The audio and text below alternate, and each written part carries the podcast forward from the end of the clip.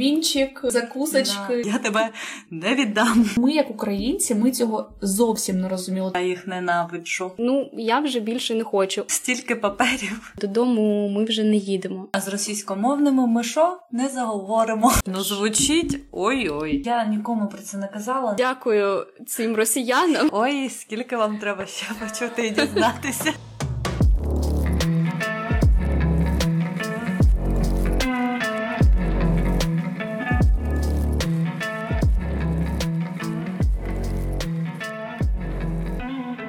Салю!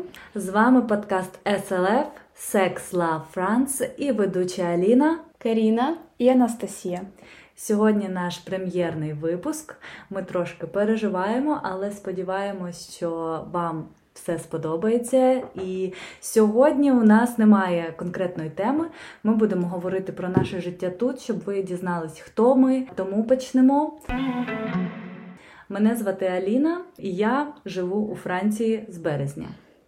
Мене звати Каріна, і я живу у Франції рік з лютого. Я теж у Франції, як і дівчата, я теж з березня. І ми тут майже рефюжі, ми майже біженці, але у нас Та трішки майже. інший. У нас трішки інший так статус. Так, називають нас біженці, але статус все одно інший.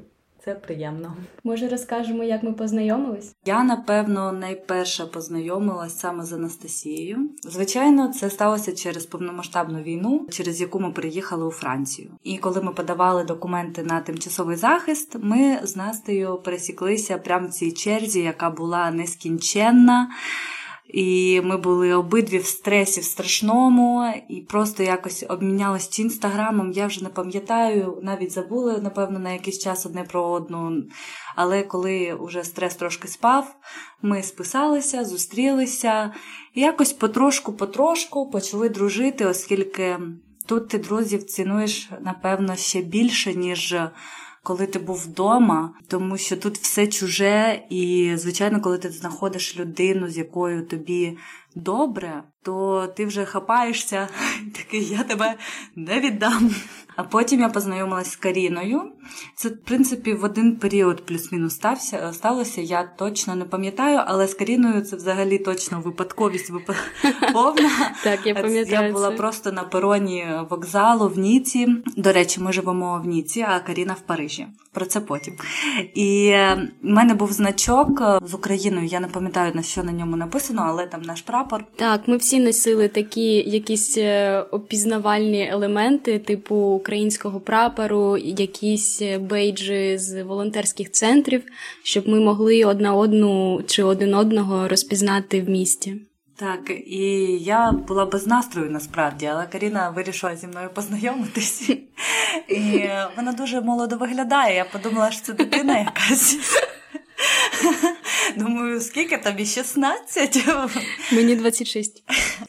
Я з нею познайомилася, вона здалась мені приємною, але дуже молодою.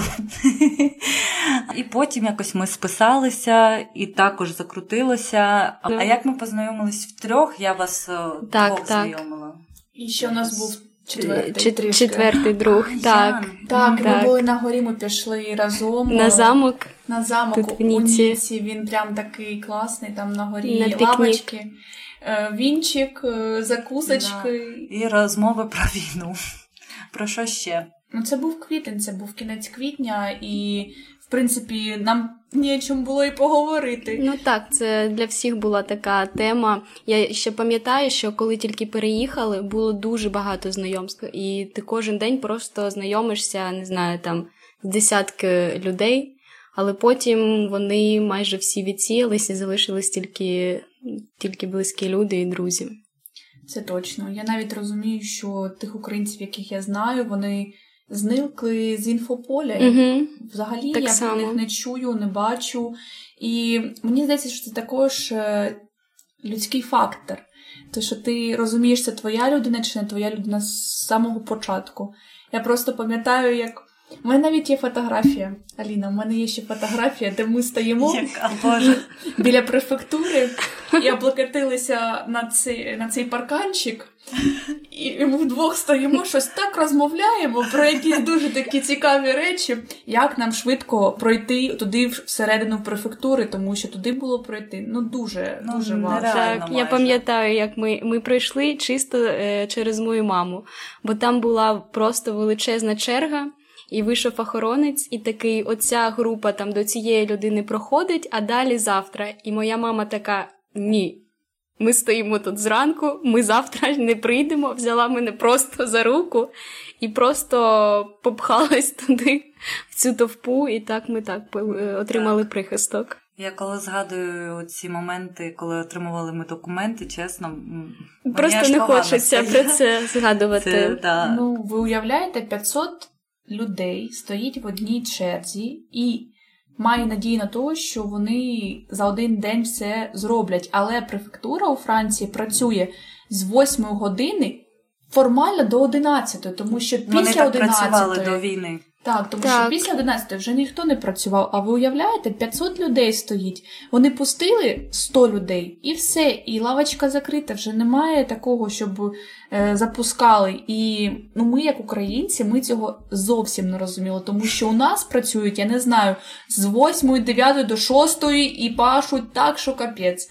Тут Тобто, Транкіль, так, все, Повільно. до свідос. Що ва- вас там тисяча стоїть? Ви вже не знаю, з дітьми поприїжджали, ви там бабусі, дідусі. Щоб ви розуміли, зі мною була бабуся моя е, двоюрідна, і ми просто вже другий день ми приносили стільці і сиділи, щоб хоч якось досидіти, дочекатися своєї Ось черги. хто були ці люди. на стільцях. Ранку. Мені було, я їздила ще з іншого міста, мені було важко. Прям стільцями рано вранці туди добратися. Але так, ми це пережили і до сих пір переживаємо цю бюрократію, і це ніколи не закінчиться. Так, мені теж Але- здається, це ніколи не закінчується. І я думала, що це тільки для нас, але потім, поспілкувавшись з французами, я зрозуміла, що це, це не тільки для нас, і нам взагалі в багатьох випадках просто пощастило, бо в нас багато що спрощено. Звичайно, звичайно, але стільки паперів, як тут, у мене ніколи в житті не було. Мені стільки ли- листів не приходило за всі 28 років життя в Україні. До Просто ніколи. До речі, я зрозуміла, що в мене багато, багато мрій, таких навіть не мрій, а просто маленьких бажань, які в мене здійснилися саме тут і саме не дуже приємним способом. Наприклад, я завжди дуже мріяла отримувати листи, бо я прям взагалі така дуже романтична. І я така думаю, блін. Так би було класно отримувати листи. Я завжди дивилася ці фільми або читала книги там, де люди переписуються, і я така думаю: блін, ну чому я отримую листи в телеграмі, не поштою? Зараз я отримую дуже багато листів поштою, але я не можу сказати, що я прям щаслива з цього. Я їх ненавиджу. Так головне, вони на французькій мові. І просто я пам'ятаю, як ми з Аліною скільки шість чи вісім листів один раз та просто так відкривали. І вона така: так, а що, а що там було в минулому листі? Ага, ага. Те саме. Те саме, просто листи приходять, одне і те ж саме, його переписали іншими французькими словами. І, в принципі, воно не має сенсу. Тобто вони витрачають гроші е, І папер. і папер на, на те, щоб тобі сказати привіт, принеси мені документ, бумажку прийшли, і все. І ти такий, блін, ви реально? Тут реально почтальйон, я думаю, дуже вистребуване. Дуже, дуже потрібна професія. Потрібна так професія. Треба сказати, що я в процесі своєї українізації, бо 25 років російського впливу. Не пройшли дарма. Да. Я допомогла тобі. Дякую. Це також залежить від того, з якого ти району України. Я з Полтави, наприклад. Ми з Харківської області. Ось. Ми взагалі виявили, що ми з Настею просто з сусідніх е, міст 20 кілометрів. Так, тому російська мова в нас була все життя, на жаль, але й на радість у нас була українська школа, українські університети, І взагалі вже якось українська мова війшла в наше життя, тому що у Франції для того, щоб розпізнавати своїх, розуміти, хто де Це і як, важливо. ми розмовляємо українською мовою, тому що тут дуже дуже багато росіян. І коли навіть минулі роки, навіть до війни, вони тут завжди відпочивали, і ну, французи звичайно, Монако поруч. і вони Кани. заробляють цьому гроші, французи. А зараз вони тут прижилися, і ми такі, типу, давайте хоча б розрізнятися українською мовою, тому Так. що французи не розуміють українець чи росіян. Ми виглядаємо всі однаково. Да, і мову вони теж дуже рідко розріз- розрізняють. Це Навіть е, щоб розрізняти своїх, бо коли ну тобто можна почути за акцентом, але все одно мені особисто так, мені особисто треба трошки піднапрятися, бо якщо в людини гарно поставлена мова, то дуже важко зрозуміти звідки вона. І я вважаю, що через Так. це дуже важливо. А з російськомовними ми що? Не заговоримо. Да, я відразу перейшла повністю на українську мову, але це також працює через те, що я. Я думаю, що е, через те, що я з Полтави, і в мене ніколи не було якоїсь такої прям русифікації. Я думала, ти до війни розмовляла українською. я більше я звичайно схилялась до української мови, але в мене більш виражений був суржик саме, Мгм. тому що Полтава. ну, Полтава цим славиться. Будемо чесні, культурний центр України, суржикомовний. Ну, в нас, звичайно, багато і російськомовних людей було, але я і інстаграм вела українською до війни, і якось мені вона була завжди ближче до серця. Тому 24 число просто вже мені так. Сказав, що досить. Уже і суржика твого досить, хоча він е, до сих пір зі мною. Це щось таке рідненьке, не знаю. А з дівчатами, коли я ще знайомилась, вони розмовляли російською, а потім, напевно, через місяць-два вже перейшли. Так, е, бо коли переїжджаєш, особливо через війну, тобто в тебе і так дуже великий стрес, і ще ти переїжджаєш в іншу країну, де люди розмовляють мовою, якої ти взагалі не знаєш, і вони всі до тебе говорять французькою, з тими, з ким ти можеш, ти спілкуєшся англійською. І тобто в тебе весь час твій мозок в стресі. І якщо переходити на українську, а я взагалі ніколи, я навіть в школі я навчалася в російському класі, я в університеті завжди на російській, це взагалі, я мені здається, найросійськомовніша людина ever. І ось ця російська мова для мене була просто як островок безпеки, І де ти можеш комфорту. зона комфорту, да, єдина зона комфорту, де ти можеш просто.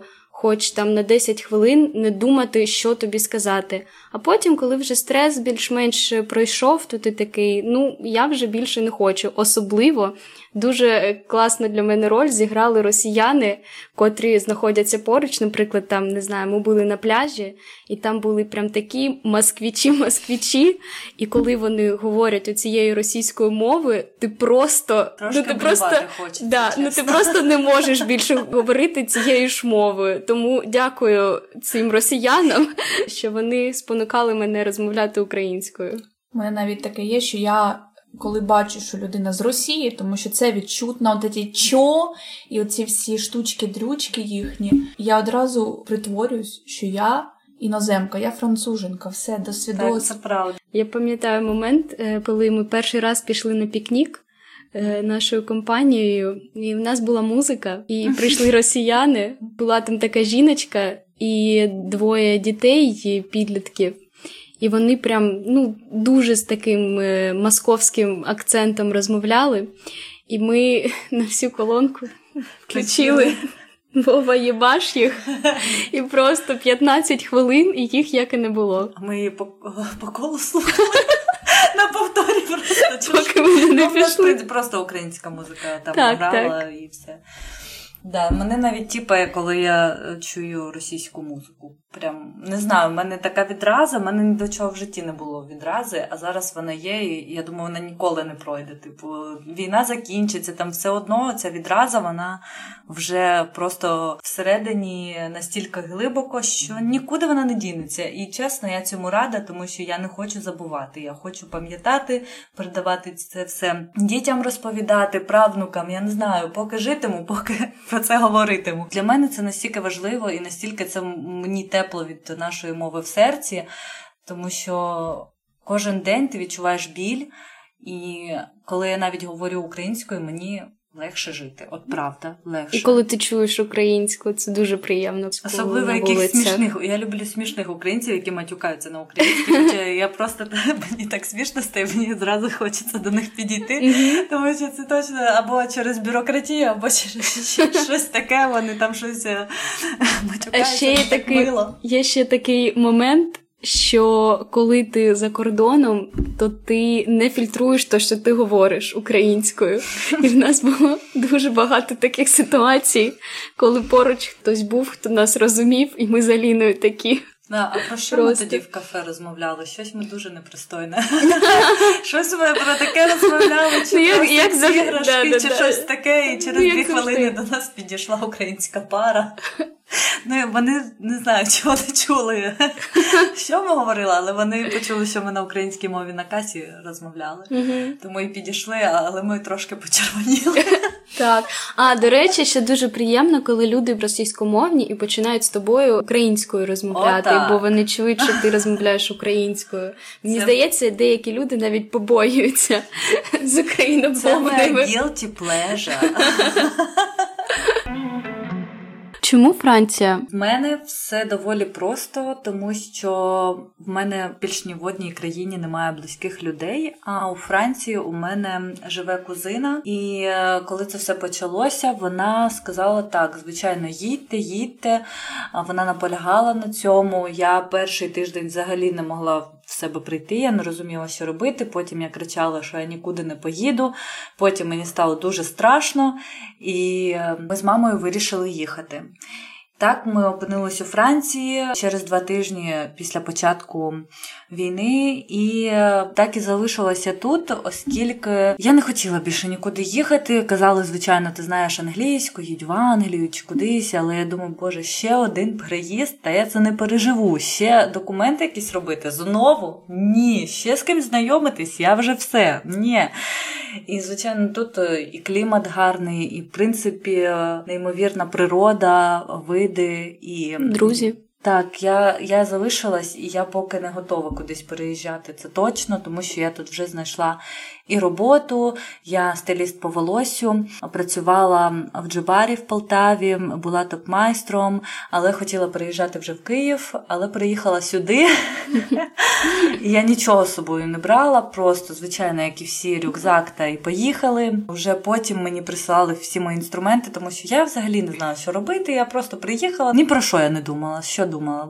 У мене мозок був в стресі в повному. А потім я знайшла команду стилістів тут і якось прийшла в себе, зрозуміла, що я можу працювати, що мені не треба там йти офіціантом, чи кухарем, чи помічником чимсь.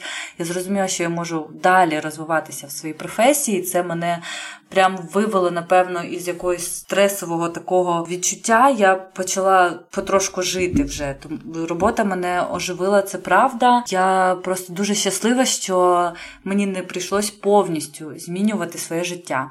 Що я залишила свої професії, яку я дуже сильно люблю. Така моя маленька історія про те, як я сюди потрапила. У мене трохи інша історія. Взагалі, я була з тих людей, які не вірили, що почнеться війна, бо як взагалі таке може початися в 21 сторіччі. В мене є декілька знайомих, які виїхали до війни, і я думаю, боже, що за панікьори? Але моєї мами день народження 23 лютого, і е, десь з листопада вона дуже хотіла поїхати спочатку в Італію, в Рим. Це була її мрія поїхати на день народження. І вона каже: Поїхали зі мною. А ми не були разом на відпочинку ну десь років 5, може більше. І потім Італія закрила свої кордони, і вона каже: Я хоч кудись хочу поїхати. І ми полетіли в Туреччину просто на два дні відсвяткувати її день народження. Дуже класно відсвяткували, і я просипаюсь десь о 9 ранку. У мене трошки похмелья. Не трошки. І ми просинаємось е, через багато дзвінків, смс. Перше повідомлення, яке я бачу, це те, що відмінили наш літак. Ще треба сказати, що оці три дні, які ми були в Туреччині, я відключила телефон, бо все нагніталося, і я хотіла б так просто релакснути на природі. І я просто заходжу в інстаграм і бачу це все, і розумію, що додому ми вже не їдемо. І треба сказати, що ви ж з Києва. Ви ж так, так. Так. І е, тобто в мене речей на два дні, з них один наряд підбори і сукня, худі, в якому я летіла, і е, якесь, е, не знаю, якесь пальто чи куртка. І те не дуже зимнє, бо ми летіли в Туреччину. Всі знайомі за кордоном, моя подруга з Казахстану, мамина подруга з Німеччини, всі пропонували до, до них приїхати. Але ми обрали Ніцу, бо в мене тут живуть е, кузини з, зі сторони мого батька. Треба напевно сказати, що я наполовину марокканка, і мій тато живе в Марокко. І багато його родичів, сім'ї живе тут у Ніці. Я багато разів сюди приїжджала, і я дуже люблю це місце. Для мене це вже просто як другий дім. Тому ми поїхали сюди. Перший час ми жили чи в моєї, чи в татової двоюрідної сестри. Я трохи плутаюсь в цих ми, родинних ми зв'язках. Я теж дуже так. плутаюсь, якщо чесно. Так. Із таких важких моментів було два, напевно. Перше, це коли я стою напроти табло, я бачу, що всі рейси в Україну вони cancelled. і ти просто дивишся ну, на саме оце слово, і воно тебе вже Тригерить да, да, да. І інше, ми летіли з через Стамбул, і коли ми летіли в Стамбул, поруч з нами на одному ряду сиділа пара з Москви, і там є така мапа. Ти бачиш, де ти летиш. І вони обговорювали, як вони будуть летіти додому не через український повітряний простір. Я не знаю, мені настільки я не можу описати ці емоції в той момент. Просто вони люди летять додому в свою грьобану рашку а я не лечу додому. Ми через да. Та твоє почуття його й описувати так. не треба. І тому два тижні, напевно, я ходила в одному і тому ж одягу. Хоча нам дуже повезло, бо в перший же день, як ми приїхали, ми познайомились на мітингу з українцями, які тут давно живуть, і вони нам дуже допомогли. Я чула дуже багато історій, що люди кажуть, що під час війни люди всі думають тільки про себе, всі е, ні за кого не, не переживають і зрятують тільки себе. Я взагалі з цим не згодна. Бо я бачила стільки історій і стільки людей, які віддавали просто всіх себе. І я завжди вірила в людство і в те, що цей світ гарний, але під час війни я просто не знаю, по-новому відкрила для себе людей і цей світ. Анастасія. Час твоєї історії. Моя історія почалась в січні, коли я захотіла полетіти у відпустку. Це був Єгипет. Я пропонувала полетіти зі мною моєму колишньому чоловіку. А чому він колишній, я розкажу вже потім. Але він вирішив, що не хоче зі мною. Я швидко знайшла собі компанію з моєї колишньої керівниці. Вона організувала жіноче коло з психології, і все було так тематично цікаво. І я навіть тоді не розуміла, чому я так хочу вилетіти з України. У мене було дуже таке відчуття сильне, що мені потрібно. Хоча всім своїм знайомим американцям я писала: Ні, guys, ви там все нагнітаєте в Америці, ніякої війни не буде. Хоча я сиділа в Ки... Ой, в Харкові. І думала, що війни реально не буде. Зібрала свою валізу, три купальники, плаття. З таких речей холодних була моя кофта, яка була на мені куртка, і в принципі теж нічого такого. І все, я в Єгипті 19 лютого, і 24-го все почалося з того, що мені мій колишній дзвонить каже Настя, ми бомбимо убіжище. І цим було все сказано, тому що Салтівку, наш район почали бомбити найпершим. Але моя історія також була дуже цікава, тому що в Єгипті я не знала, куди мені летіти далі. Моя мама в Польщі, та й в принципі все, тому що інших знайомих, друзів, родичів у мене було. Хоча я е, зрозуміла, що в мене є тітка у Франції, з якою ми не спілкувалися майже 13 15 років. О, і вон... цього ми не знали, Настасія. Я, до речі, до Цікаво. нещодавнього часу не знала, що ти була не в Україні на початок війни. Реально? Угу. Це ми я багато я не чула. одне одне дізнаємося, я так відчуваю.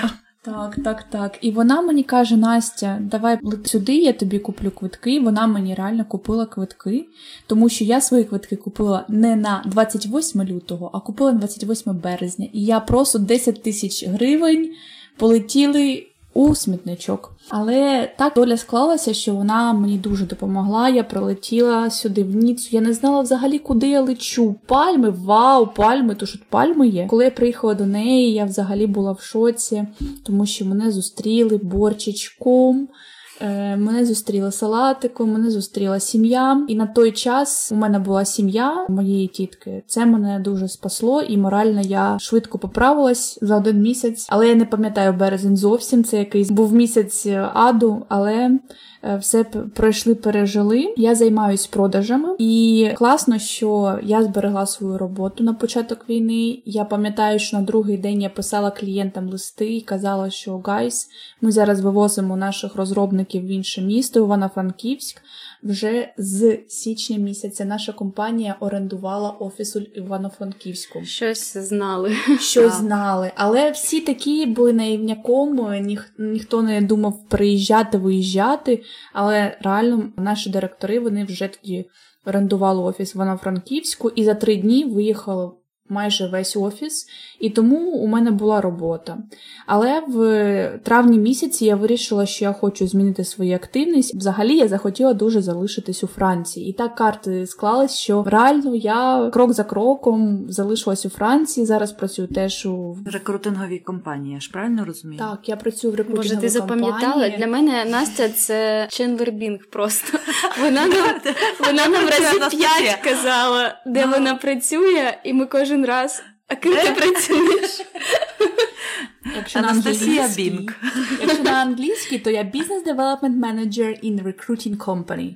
Ну, звучить ой-ой. Але все ж таки, ми вже на цей час, коли пишемо цей подкаст, маємо житло, маємо наші хобі, друзів. Одна одну. Одна одну, так.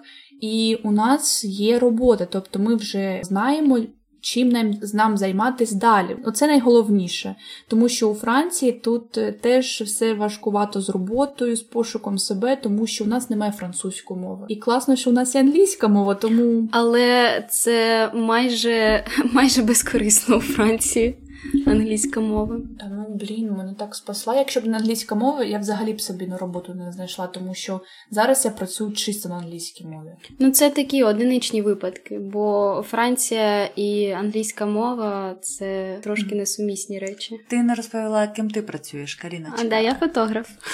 А в Україні в тебе ж була не просто як фотограф. Е, в Україні я працювала більш предметним фотографом, і я взагалі не хотіла фотографувати людей.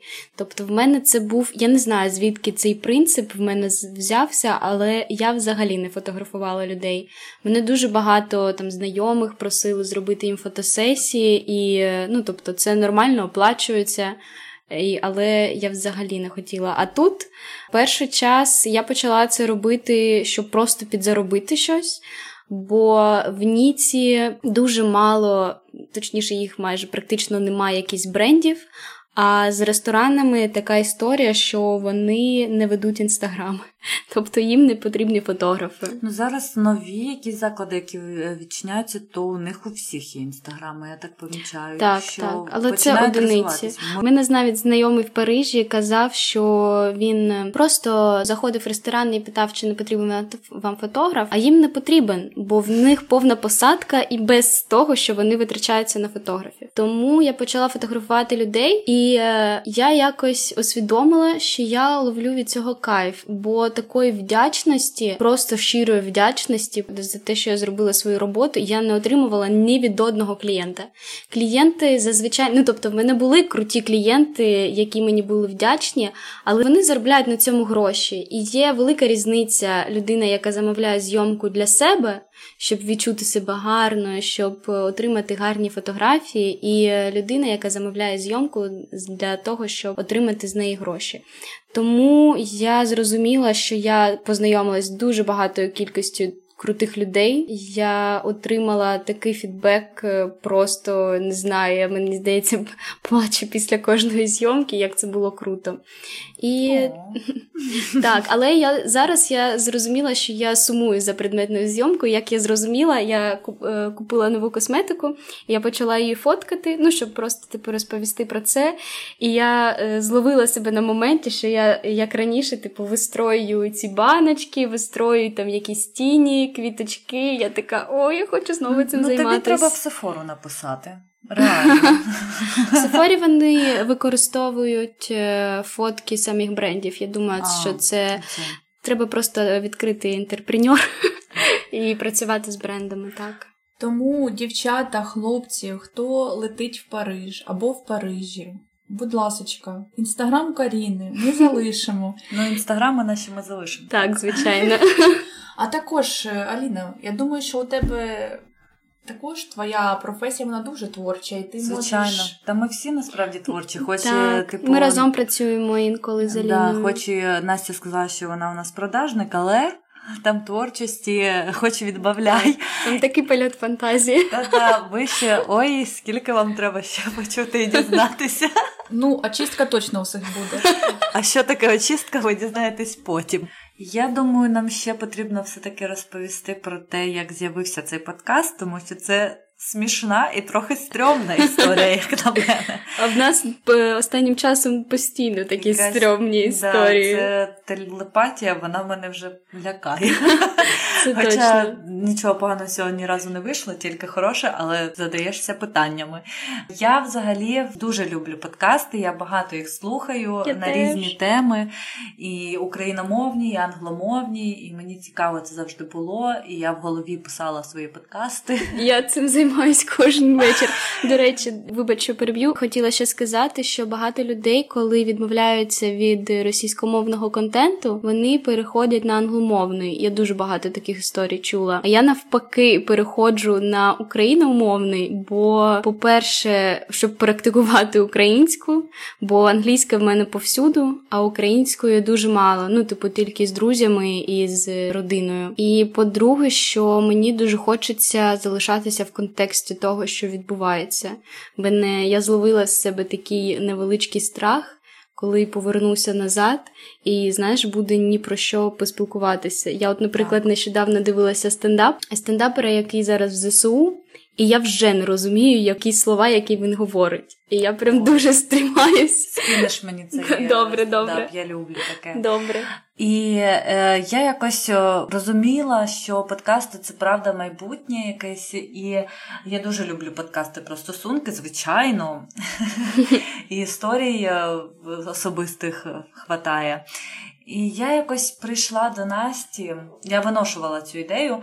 Ми з Настею сусідки взагалі живемо в одній будівлі на одному поверсі. Мрія я, дитинства. та я прийшла до неї і кажу: чуєш, є така ідея, ну мені якось і стрьомно. Ну я нікому про це не казала. Ну як ти думаєш, якби ми спробували? І вона якось погодилась, і ми трошечки щось там тем накидали, щось пробували записувати. А Каріна ж в Парижі, тобто я їй це не казала просто тому, що я Не те, що- як це можна да, І не те, що я не була впевнена чи щось таке. Я просто хотіла спробувати, типу, зрозуміти взагалі, як це все Ну все, не виправдалися.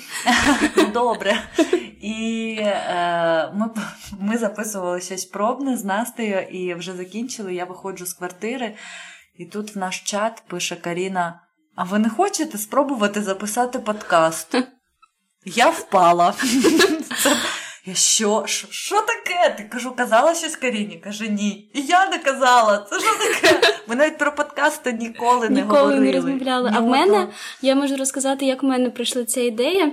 Я взагалі дуже давно хотіла робити то Ютуб, то ще щось. Але я зрозуміла, що я не хочу або не можу, або не вистачає якоїсь сміливості робити це самі. І не було людей, з якими можна було б це робити. Ось, і в мене є така штука, що я дуже багато пишу.